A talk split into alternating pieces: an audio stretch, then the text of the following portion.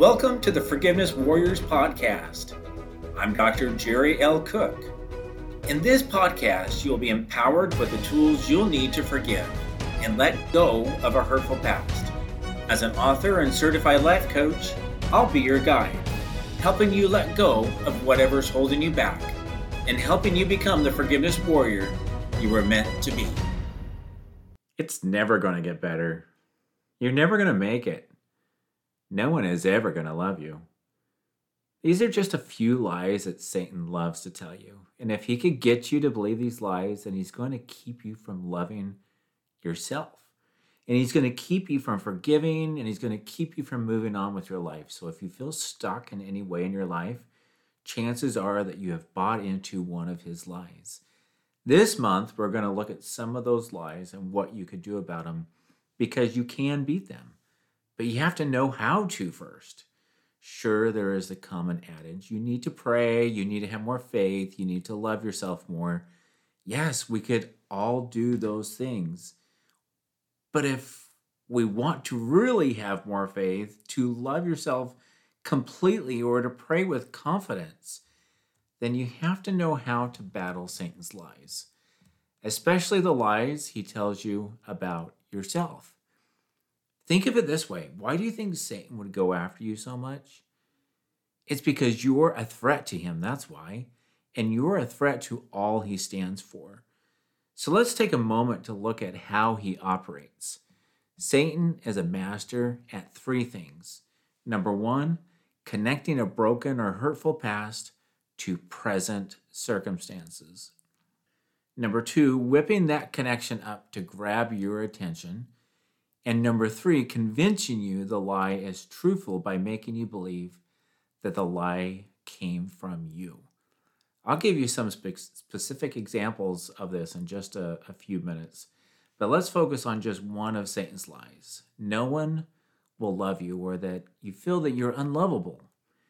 If you have bought into this lie, then you might be looking for a relationship to prove to you that you are lovable or perhaps you're already in a relationship and you're upset with your spouse or a loved one because they do not make you feel loved. Now, don't get me wrong, everyone deserves to be treated right. But if you're buying into this lie that someone else has to make you get to that point where you are able to love yourself, then you're on a dangerous path individually and also in your relationship. Why? Because any fault any mistake or any time you feel discouraged or depressed or sad, you know what the next lie is going to be, right? It's your spouse's fault, it's your girlfriend's fault, or it's your boyfriend's fault. I need them to make me happy, and if I'm not happy, it must be because, well, they don't love me.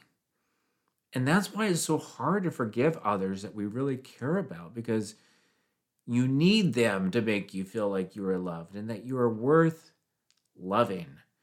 Forgiveness requires energy and hope, things that could only come when you love yourself fully. So here's a little homework example for you, or homework assignment, I should say, before our next episode in this series.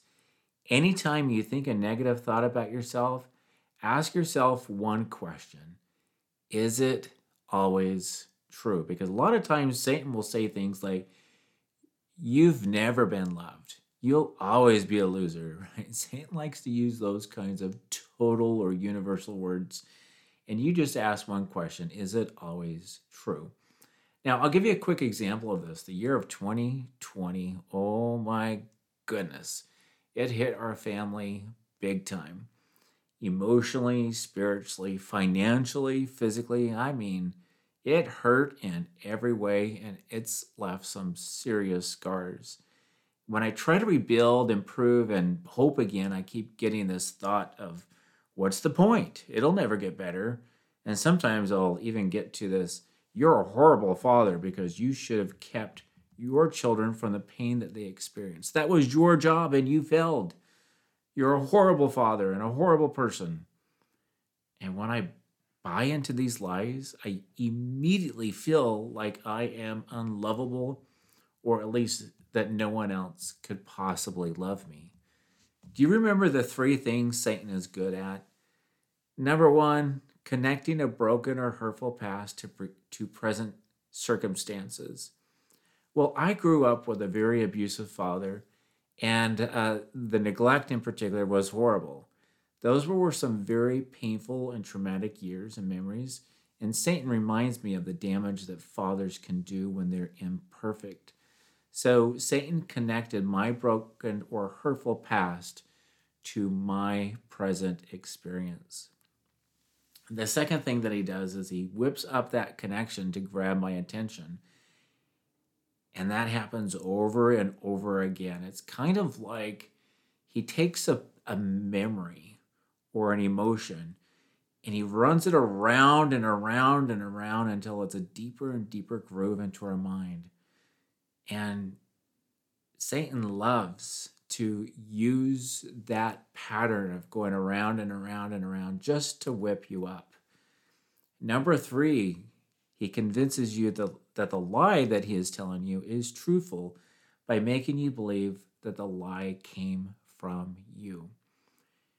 If I think a thought, I, I naturally assume it came from me. I mean, I don't I don't like to lie, and so it must be truthful, right? Why would I ever lie to myself?